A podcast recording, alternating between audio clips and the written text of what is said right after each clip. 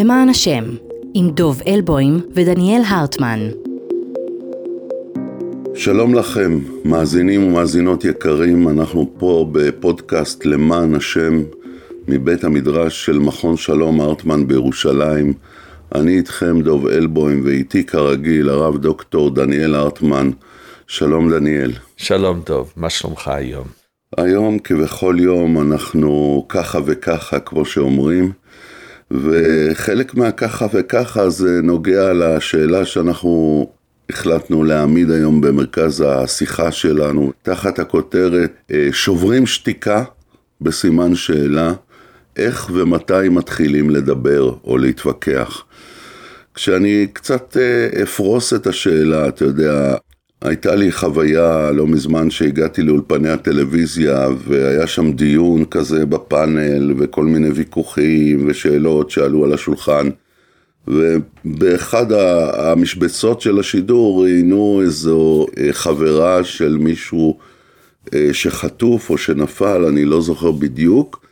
והיא ביקשה לדבר אלינו ואמרה לנו כל הוויכוחים האלה שאתם עושים עכשיו, כל הדברים האלה זה רק מזיק, זה רק מוריד את המורל, החיילים מבקשים, כן? כל הזמן אומרים לנו בשם החיילים, חיילים מבקשים שבעורף ישמרו על אחדות ולא יריבו.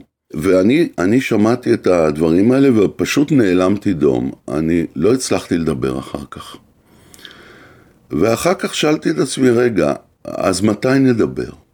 אז מתי נתווכח? הרי יש פה שאלות מאוד מאוד גדולות שעולות על השולחן, אבל מצד שני באמת הציבור הישראלי, גם בעורף, גם בחזית, מרגיש שזה הזמן לאחדות, שזה הזמן ל, לאישור שורות. ו, וזה באמת מעלה דילמה עמוקה. איך באמת והאם צריך להתווכח ואיך מתווכחים ומתי מתחילים להתווכח כשנמצאים במלחמה ובשעת סכנה וחשבנו על זה שבאמת התרבות שלנו, התרבות היהודית היא כל כך עשירה במחלוקות, שבטח יש לה איזושהי הדרכה, אני מקווה, שתוכל לעזור לנו בעניין הזה. אני גם יודע שאתה כתב לה דוקטורט שלם אה, על נושא תרבות המחלוקת אה, במסורת ישראל, אז בוודאי תוכל אה, להעשיר מאוד את הדיון שלנו.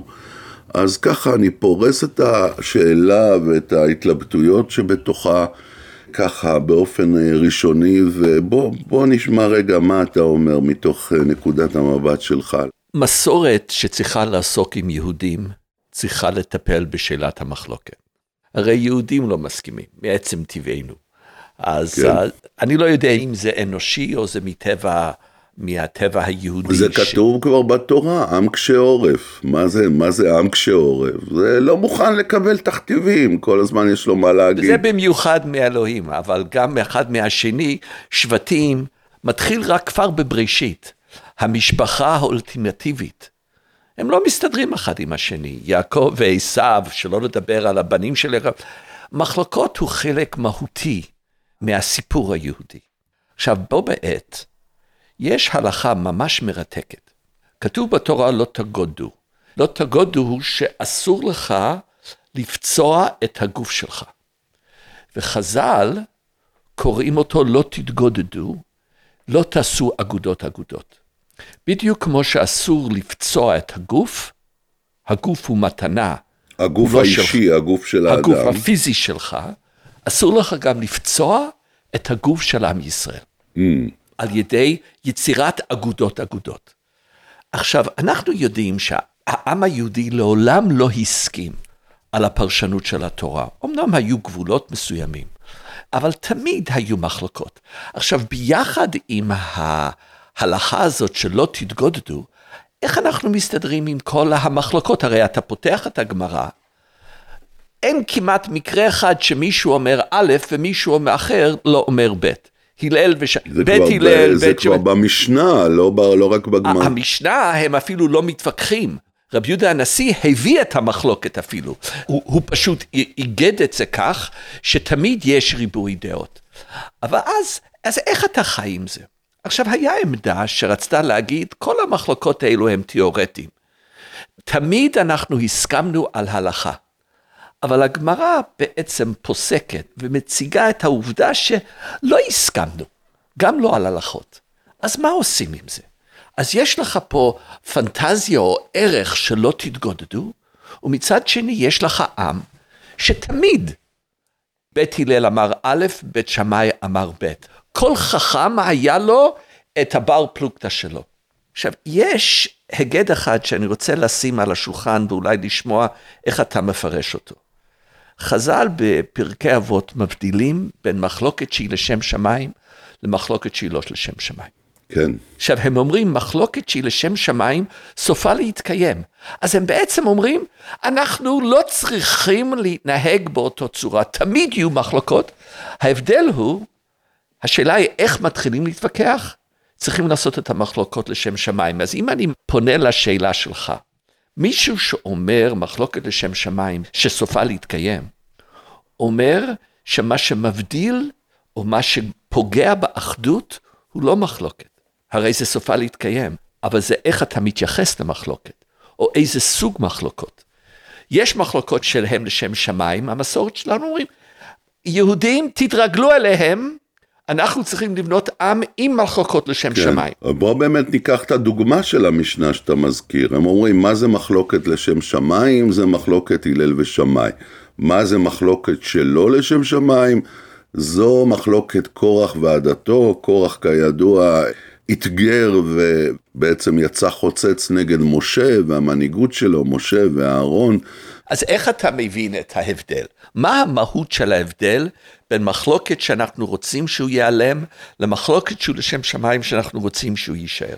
תראה, אני, אני, כשאני רואה את המשנה הזו, אני חושב שמחלוקת לשם שמיים בעצם אומרת לך מה האנרגיה הראשונית שמובילה את הוויכוח. זאת אומרת, אני בודק בעצם למה הבן אדם או הקבוצה הזו יצאו לוויכוח. לשם שמיים זה אומר, המטרה שלי איננה התנצחות, איננה למשוך תשומת לב, איננה מאבק כוח או שליטה, אלא יש לי פה עניין באמת אידיאולוגי שאני מאמין בו, ולכן אני יוצא פה למחלוקת לא כדי לקדם את כל האינטרסים האישיים או הקיבוציים שלי, אלא כדי להגיד טענה שאני באמת חושב שהיא חשובה ואני מאמין בה בכל ליבי. ואילו מחלוקת שלא לשם שמיים, זה מה שאנחנו רואים עכשיו בחדשות, כל מיני שרים ושרות, ואנשים שאתה רואה שהם יוצרים פרובוקציה, הם יוצרים ויכוח, שהם לא באמת רוצים לנהל ויכוח, אלא רוצים uh, לעשות יחסי ציבור לעצמם, או למפלגה שלהם, או לקבוצה שלהם. וזה מחלוקת שלא לשם שמיים. ואני אגיד לך, ההבחנה הזו בעיניי היא יפה של חז"ל, אבל אני, אני חושב שחז"ל עשו לעצמם אה, עבודה קלה בסיפור הזה. זאת אומרת, אתה יודע משהו, אני, אני הייתי בחור ישיבה הרי, ואני, הייתה תרבות של מחלוקת מאוד מאוד עזה בישיבה, זאת אומרת, בסדרים שישבו ולמדו גמרא, היינו יכולים להתווכח אחד עם השני עם עוצמות ולצעוק אחד על השני. כמעט עד כדי מכות. כן, זה היה מאוד רגשי, מאוד עוצמתי, והאמת שגם כשאתה רואה בתלמוד, לא במשנה, במשנה כמו שאמרת, אנחנו רואים רק את הדעות, ככה מונחות על השולחן, בדרך כלל. בתלמוד רואים את האנרגיה הזו, מה תקיף לה אביי, מה תקיף לה, הם כולם מתקיפים אחד את השני. יש איזו אנרגיה אלימה. זה כמובן יכול להיות סובלימציה וכל מיני אה, דברים כאלה פסיכולוגיים, אבל האמת שאני חושב ש, שאני מסתכל על ההיסטוריה היהודית, בדרך כלל מה שגבר זה המחלוקות שלא לשם שמיים. אתה יודע, בעיקר במאות השנים האחרונות, מאז המודרנה, מאז ההשכלה, אתה רואה איזושהי התבצרות של אה, קבוצות יהודיות, כל אחת בתוך השנייה, כשהמאבק הופך להיות בעצם מאבק על כוח, על שליטה, על אמצעים, על תקציבים, על פוליטיקה, וכולם אומרים זה מחלוקת לשם שמיים, אבל אני לא מאמין שזה באמת מחלוקת לשם שמיים. אתה יודע, השאלה שאתה מעלה היא שאלה מאוד קשה. אני לא יודע אם אנרגיה או אלימות רגשית הוא הנקודה המבדילה בין מחלוקת לשם שמיים למחלוקת שהיא לא לשם שמיים. אתה אמרת בהתחלה, קורח ועדתו, המסורת שלנו מפרשת, לך תדע מה קורח באמת רצה. אז כשמספרים את הסיפור, קורח עשה את זה מתאוות שלטון. וזה הנקודה.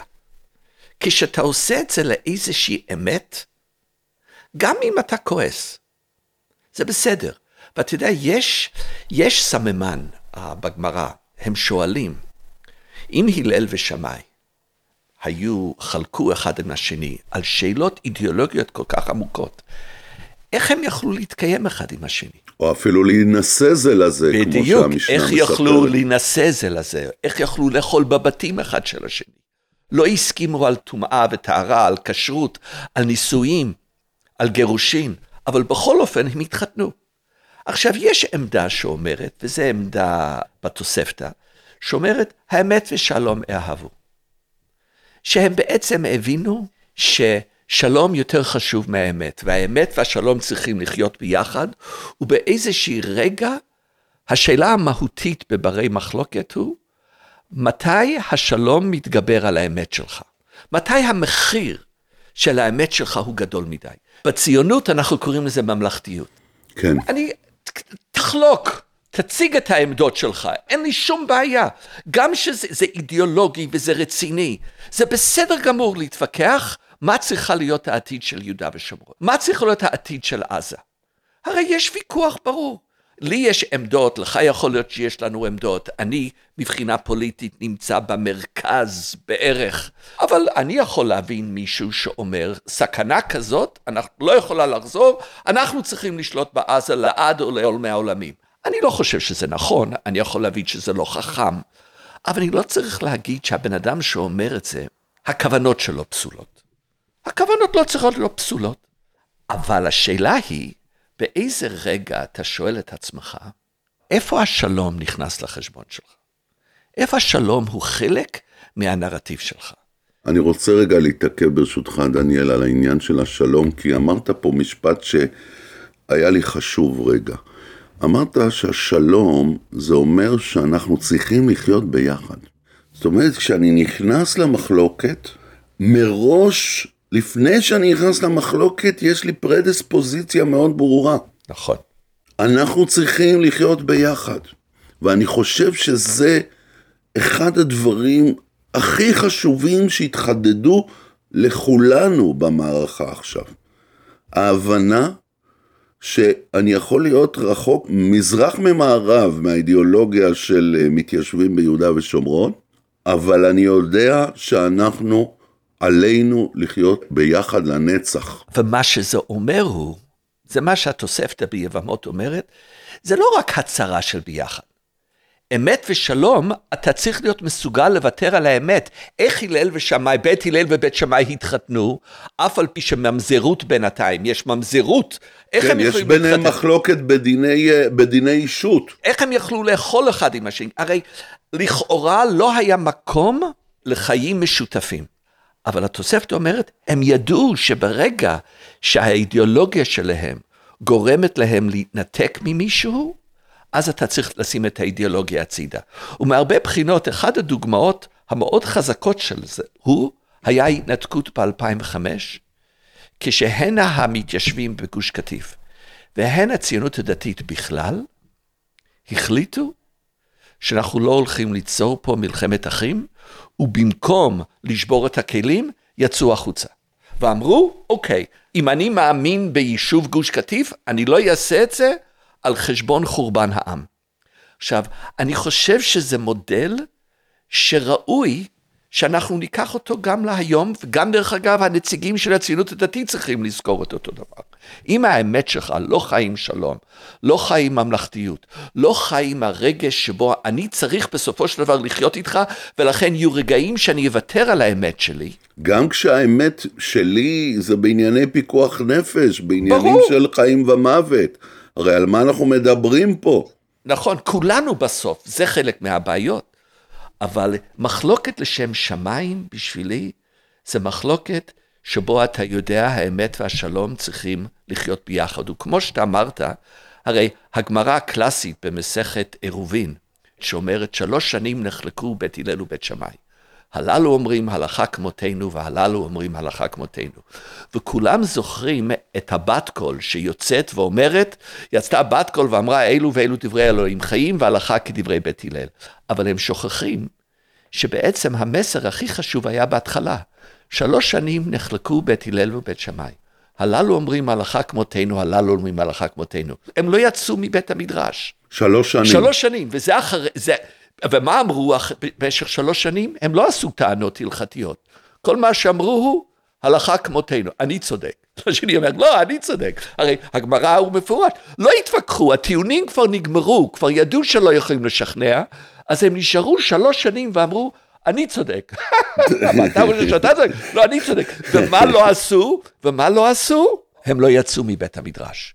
משהם ידעו שזה אופציה, עד שפשוט נשבר לאלוהים, והוא אמר, תחייכם, אלו ואלו דברי אלוהים חיים כבר, אתם, הרי לעולם עולמי עולמים אתם תישארו בבית המדרש הזה, אבל אתם לא יוצאים מבית המדרש.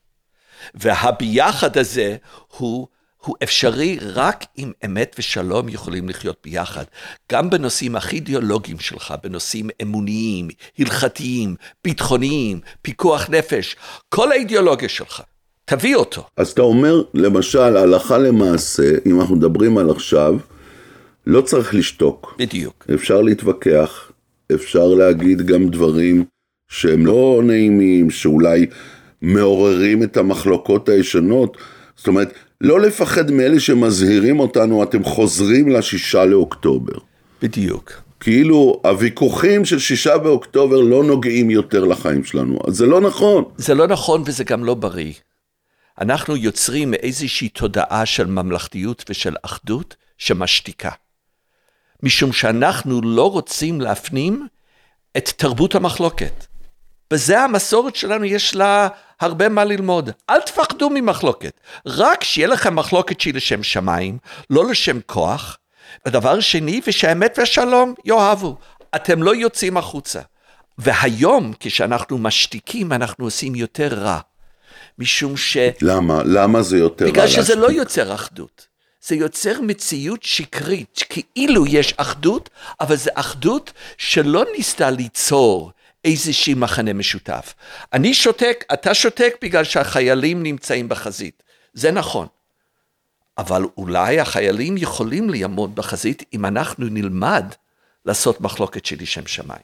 זאת אומרת, אפילו החיילים יכולים להתחזק מזה שרואים כיצד ויכוח אמיתי לשם שמיים מתנהל, כשבעצם כולם דואגים להם וכולם רוצים בטובתם וכולם רוצים שיחזרו לשלום והוויכוח הוא בעצם לשם שמיים בשביל, בשביל הצלחת המשימה. כשהם מרגישים שאנחנו עוסקים בפוליטיקה קטנה, זה מה ששובר אותם. ולכן אני, אני אפילו אקח דוגמה אם יורשה לי.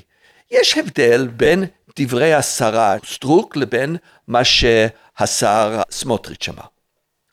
כשהשר סמוטריץ' מאמין שעם ישראל צריך לחזור לעזה, והוא יש לו איזה שיקול בנוגע לחמאס מול הרשות הפלסטינית. אני אישית לא מסכים איתו. אבל אני יכול להבין שהוא עושה את זה לטובת איזושהי חזון ואיזושהי תפיסה אודות מהו טוב למדינת ישראל. אבל כשמישהו שואל שאלה, האם חיל האוויר לא מגן? האם החילונים שיצאו בעד הרפורמה לא מגינים עכשיו על הציונות הדתית שמוכנה למות? כלומר, ארץ ישראל אחת, ארץ ישראל שנייה. השאלה הזאת הייתה שאלה של כוחניות, שאלה של אינטרסים, שאלה של פירוד. לא, זו שאלה של הוצאת דיבה, של לשון הרע, זה שיא הכיעור. אני באמת נתת פה דוגמה שהיא באמת שיא הכיעור של מחלוקת של, שלא לשם שמיים, שהיא באה מתוך שקר ועיוות של המציאות וניסיון לגרום ריב. זה רצון לגרום לריב. ריב ומדון. עכשיו, אני לא רוצה ליצור מצב שבו אי אפשר לשאול על מה הצבא עושה, ואי אפשר להתווכח על עתיד עזה. כל הדברים האלו אנחנו צריכים לעשות אותם. אבל יש הבדל. האם ברגע שאתה אידיאולוג, האם באיזה שלב אתה מוכן להגיד, אבל טובת עם ישראל, טובת החיילים, טובת הצורך שלנו בסוף לחיות ביחד, האם זה מנצח? וזה ההבדל. כן, וזה מביא אותי לאתגר הבא שאני מרגיש בכל הסיפור הזה.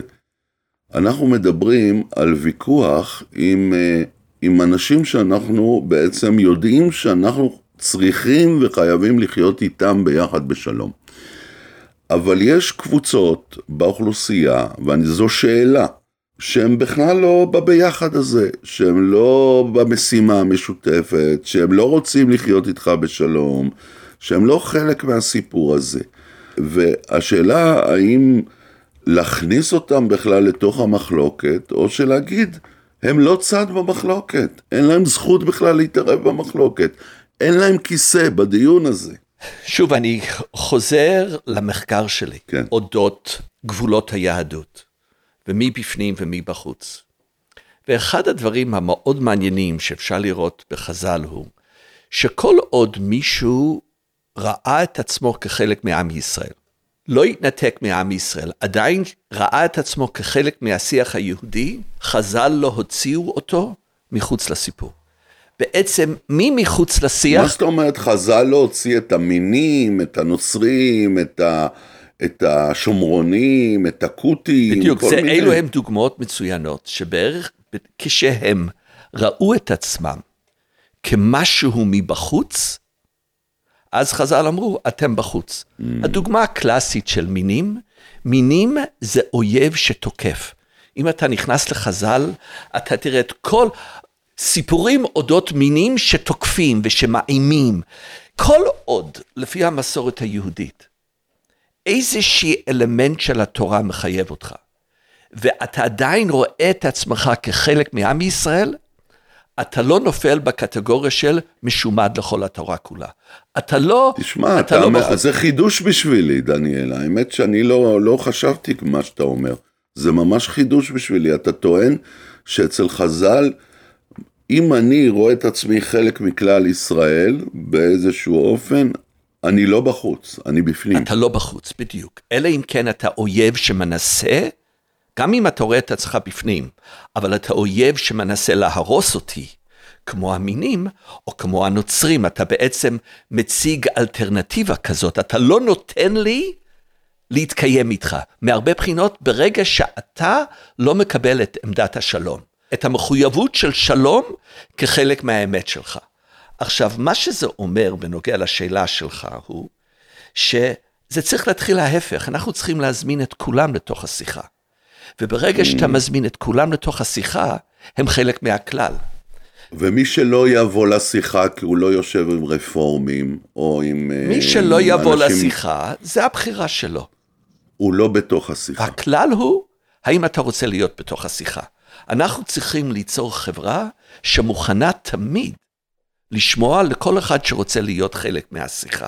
עכשיו, אין ספק שהיום המחלוקות הן מאוד רדיקליים, אבל בכל אופן, מחלוקת לשם שמיים מחייב אותנו לא תתגודדו, ויש לא תתגודדו על העם היהודי, ויש גם לא תתגודדו שהוא חלק מעם ישראל של הציונות, שכולל יהודים ולא יהודים ביחד. את, אתה יודע מה, זה ממש מזכיר לי משהו ש, שקראתי ולמדתי ממגילת העצמאות. שוב אנחנו חוזרים למגילת העצמאות.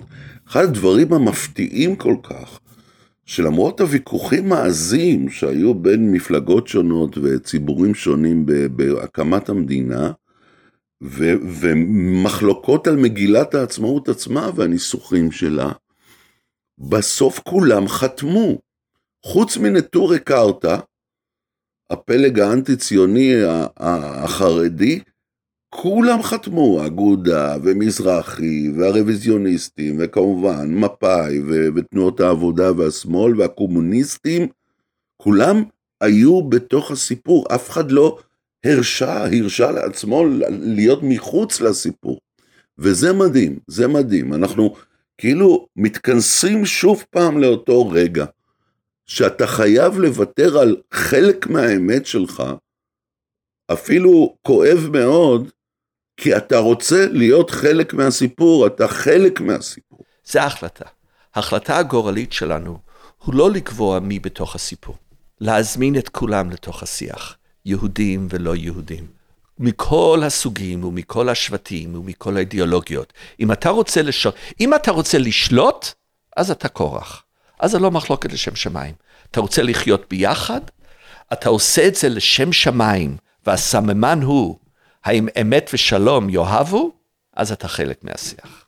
תשמע דניאל, האמת שאני ממש uh, התרגשתי מהשיחה שלנו היום כי היא חידדה לי ממש דברים עמוקים וחשובים בשאלות הניצבות לפנינו היום ותודה רבה על הדברים האלה שעלו פה. תודה דוב. ותודה רבה גם לכם, מאזינות ומאזינים, אתם מוזמנים להמשיך ולשמוע אותנו בפודקאסט למען השם בכל הפלטפורמות החביבות עליכם. תודה רבה, תודה רבה דניאל, תודה רבה לכם, שנשמע בשורות טובות, אמן.